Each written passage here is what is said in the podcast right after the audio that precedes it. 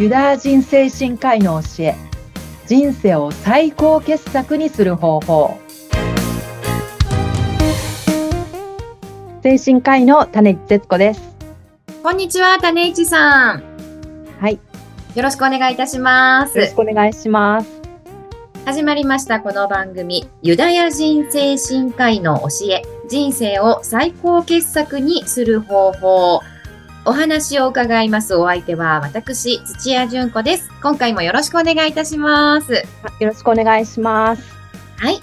この番組は精神科医であり産業医でもある種市節子さんから偉大なユダヤ人精神科医の教え、はい、その教えをわかりやすく教えていただき、エッセンスを取り入れて人間理解を深め、皆さんの人生を最高傑作の素晴らしいものにする、そんなお手伝いがしたいという番組となっています。はい。さあ、種市さん、えー、前回は、はい、えー、新年の形成というテーマでお話をいただきました。はいはい、この新年についてもう少しね、お話を伺っていきたいと思うんですが、今回はどんなお話をしていただけますか、今回は新年の力ということで、えー、話を進めたいと思います。はい。新年のパワー、力ですね。力とかパワーについてですね。はい。はい、では、どんなお話教えていただけますか？そうですその人の中で、その力を持っている言葉だったり、考えだったりがある。例えば、こう、プロ野球の選手とかであれば、もう絶対に勝てるんだとか、はい、絶対にできるんだっていう、こう、ポジティブな思い込み？はい。それがその人の中ものすごい力になってるっていうのがある。それは別にプロ野球とかプロのスポーツ選手に限らず、いろんな方はビジネスにしろ、ある学業にしろ、自分はできるんだっていうこう思い、信念がその人の人生を作っていくので、その信念、力をとにかくいい方向にフルに活用することですね。人によってはそれがこう占いだったりとか、あるいは宗教だったりとか、学校の先生の教えだったりとか、ネガティブな方向に自分をこう信じ込ませちゃうと、人生もそういう風になっていくので、人生をよりパワフルに生き生きと、すごい素晴らしいものにするのには、とにかく信念を素晴らしいものに、パワフルなものにしていくこと、ポジティブなものにしていくことです。それにつきます。なるほど。前回はこうポジティブな信念を作り上げることというお話でしたけれども、はいはい、今回はその信念のパワーについてという。そうです。頭の中でその考え方を繰り返し繰り返しやっていくと、信念がよりこう強固になっていくんですよね。不動の信念って揺るぎないものになっていく。その人の中の原理、原則になっていくんですよ。だからそれに沿うような考え方だったり、行動パターンだったり、対人関係だったり、環境だったりがだんだんできていくっていう。成功の哲学そのものですね。ナポレオンヒルの成功哲学そのものですけど。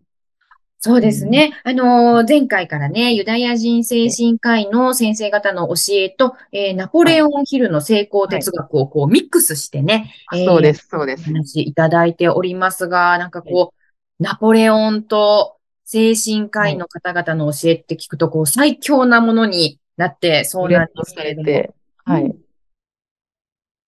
ね。はい。新年のパワーっていうのは、あの、例えば先ほど、はい、あの、プロ野球選手というね、例が出ましたけれども、はい、その新年のパワー、大きいんだろうな、はい、強いパワーなんだろうな、パワフルなんだろうなと思って、今一番に頭に浮かぶのが、やっぱり今大活躍の大谷選手。ああ、そうですね。ええ大谷選手でも、要はこう、ピッチャー、投手としても、バッターとしても一流。超一流ですね。投手として一流とか、バッターとして一流っていうのはあったとしても、はい、それが投手としてもバッターとしても一流って、うん、こう、今までなかったわけじゃないですか。そうですよね。はい。もうその人の、その大谷選手の中でできるんだっていう信念があって、うん、そこまでその人自身を突き動かして、はい、その今の境地にね、達したっていうのがあるでしょうし、何を信じてるかがその人の人生を作り上げていくので、できると信じて、それに沿うような考え方だったり、行動パターンだったりを作り上げていく。うん。人生を作り上げていく。まさに大谷選手はそうですよね。自分ができると思ってチャレンジして、さらには、あの、まずは日本のプロ野球界に入るわけなんですけれども、はいはい、そこであの、日本ハムファイターズの栗山監督というね、監督と出会って、えー、二刀流を成功させていくということですもんね。あの、監督との出会いも、なんだかこう、大谷選手の信念のパワーが引き寄せたような気がするんですよね。そうですね。うんうん、多分、その、こう監督の力も、さらに大谷選手の力をさらにこうパワーアップさせたことにもなると思うんですよね。はい。うんうんうんうん、それこそ英雄の旅の中のこうメンター的なね、はい、そうですよね、メンターとの出会い。監督ことでもあるでしょうし。うんうんうんそういうあの、素晴らしいメンターとの出会いを引き寄せたのも、こう、信念のパワーの大きさ。そうですね。ですよね。そういった周りの人たちを引き寄せて、さらにね、その信念をよりこう、ポジティブな方向に強化していく。はい。最強になっていくってすごいですよね。ですねまさに今の大谷選手はその最強という言葉がぴったりで、特に今、ものすごく調子がいいですし、心身ともに充実してるんだろうなという感じがしますもんね。すごい、なんか、なんていうのかな。人類の進化発展にまでなんか繋がっていくような、その功績じゃないですか。本当にそうですよね。うん。未踏の地、うん、足を踏み入れたみたいな。そうですよね。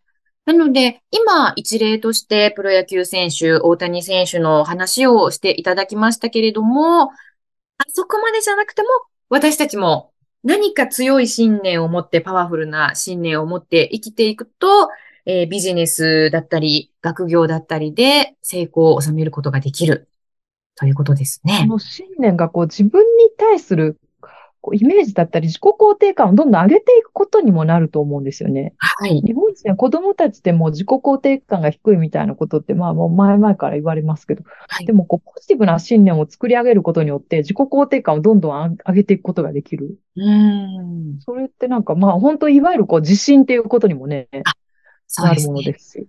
うん。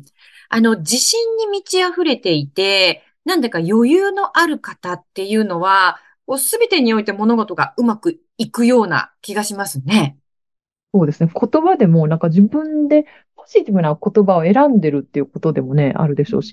私が以前同じ職場で仕事してた人が言ってたのには、こう結果がし、自信が結果を左右するっていうことを言ってて、その方は職場の中で一番パフォーマンスが高い方だったんですよ。はい。うん、自信が結果を左右するっていうことを言ってて、いや、本当にそうなんだろうなっていうのは思いますけど。ねかっこいい言葉ですよね。うん、本当に自信がないと言えないですね。そう自分を信じて、パワフルにね、やっていく。はいできないことがあっても、なんかそう、自分を信じることができればすぐ復活できるじゃないですか。はい。うんうんうんうん。ポジティブな方向に信じる。うん。もしね、例えばこう、大谷選手だって、いつかはこう、打撃不振な時が来るかもしれないし、怪我をしてしまうことがあるかもしれないんだけれども、そんな時も自分を信じて、強い信念の、パワフルな信念を持って、やり抜いていけば道は開ける。信じてる人、そのポジティブに信じてる人の周りって、やっぱ人も集まってくると思うんですよ。はい、この人といるとななんか勇気もらえるとか、うん、あ、一緒にやっていきたいな、みたいな。ネガティブな方向に信じてる人になると、いや、大丈夫なのかなって不安になっちゃうっていうのはね、あると思うんですよね。そうですよね。自分を信じて、なんかパワフルになんか、もう絶対にこうなるんだみたいに思える方がね、うん、人生はなんか面白くなっていくし。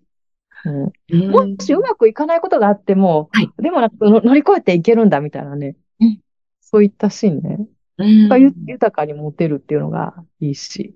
うん、そうですね。なので、そういうパワフルな信念を持っている方の周りには、きっとパワフルな信念を持っている人がね、集まるでしょうし。だんだん集まってくる。そうですね。ワクワクしてくる。うん、うん、うん。ワクワクする気持ちで楽しく人生を生きていけたら最高傑作の人生にできそうですもんね。自分に対するポジティブな言葉がけを繰り返していくと、もうそれがこう無意識になっていくっていうのがね、うんうんうんうん信念がよりポジティブな方向に強化されていく。はい、うん。声に出してみるっていうことも大事なんですね。そうですね。はい。いや、今回は、あの、もう、凄すぎる大谷選手をね、例に、強気でね、はいや。っていける。ねえ。本当に自信に満ち溢れていて、今、あの、日本中の私たちに勇気を与えてくれていますよね。はい、はい、うん。はい。そんな、あの、大谷選手を見習って、くじけそうになった時でも、こう、パワフルな信念を持ち続けていきたいなとあ、私も思いました。ね。うん。はい。こう、信念についてはね、えー、まだまだお話お伺いしていけそうですので、次回も引き続き、信念についてね、はいえーお話をいただければと思います。はい、え今回は信念のパワーについてお話伺っていきました。種市さん、ありがとうございました。あ。ありがとうございました。はい。それでは皆さん、また次回の放送もお楽しみに。あ、お楽しみに。それでは、さようなら。さようなら。